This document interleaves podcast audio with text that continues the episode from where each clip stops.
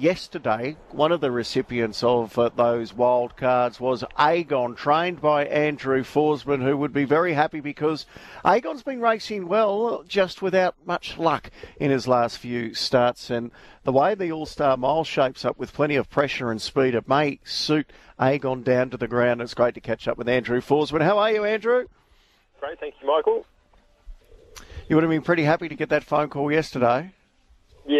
Was actually. It was quite nice. Um, good to get some good news. So, no, nah, we we'd sort of purposely kept him to 1400, knowing we could have gone to the Blamey, um, but we thought we're better to roll the dice and you know sort of prove that we're just in behind those you know three favoured runners for the All Star Mile. And we thought if we could do that at weight for age at a distance short of his best, that we should earn a wild card, and thankfully it worked out. He's never been far behind the likes of Alligator Blood, who I, I know has beaten him home every time they've met. But even in the Cantala Stakes, there's an argument to be made the way that race was run, that Agon was just as good as Alligator Blood in defeat. Yeah, he, he is, but that's I guess that's the pattern of racing, isn't it? Alligator Blood's good enough to, put himself in the race and make his own luck, and that's what weight for age racing is about. Which you know, Agon doesn't have that tactical early speed, unfortunately, but if he could draw a decent barrier for once, which we'll be hoping on Saturday week, um, he probably doesn't have to give himself too much to do. And yeah, if the race is truly run, which it looks looks like there'll be a bit more speed in the race than what Alligator Blood's been up against lately, and, and that could work into our, I guess, into our favour a little bit. Has he been out to Moonee Valley and had a look? No, we'll probably look to get him there next week at some point, ideally, and, and give him a hit out. Well, it's a, a lovely um, carrot to look forward to, a $5 million All Star Mile in a couple of weeks. Uh, before then, uh, you might have a, another carrot that is dangling. Uh, you're going to run Mustang Valley in the Coolmore on Saturday in Sydney?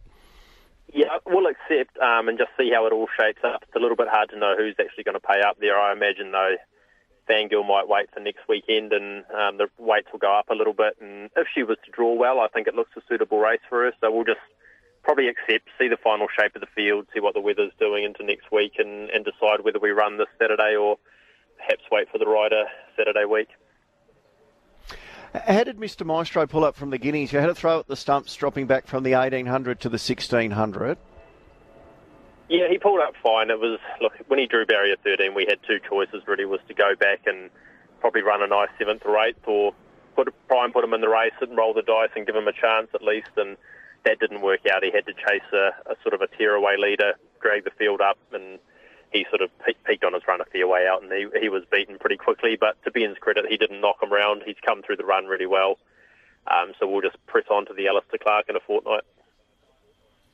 And where she's Lickety Split at, she was one of the best three-year-old fillies in the spring, but uh, her runs this time in probably haven't been up to that calibre.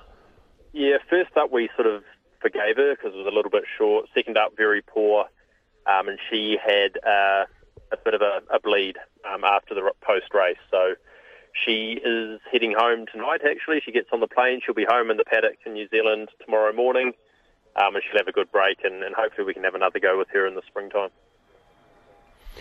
Uh, well, hopefully she can be back. Um, will we see another replacement then? Uh, uh, one soldier falls, you get another one with Full of Sincerity, who was really good in the New Zealand Derby on Saturday. Will he be heading over to Sydney? Um, would like to give him the opportunity. We've made the next payment anyway for the Derby, so that'll be up to him and how he comes through the, the next week or so. But early signs are good. He seems to have come through the, that. It was quite a tough run in good order, so it'd be nice to press on and think we could give them at least one or two more runs this campaign, and, and logically they should probably be in Sydney. Well, um, it's been a bit of a roller coaster ride so far in the Spring Carnival, but you're on a high at the moment with Agon getting into the All Star Mile. Have you locked in Mickey D to ride? No, I don't know. I assume Mickey D will be up at it's Golden Slipper Day, so it makes it a little bit tough. Um, jockeys ah. will be spread here, there, and everywhere. So yeah, we don't have a rider engaged yet, so um, we'll just sort of see what, what unfolds there. But look, just great to be part of the race, and he's a pretty easy horse to ride. So plenty of good jockeys out there. I'm sure we'll get the right one. I'm sure that your phone will start ringing. good on you, Andrew. Uh, congratulations on having a runner in the All Star Mile. No worries. Thanks a lot.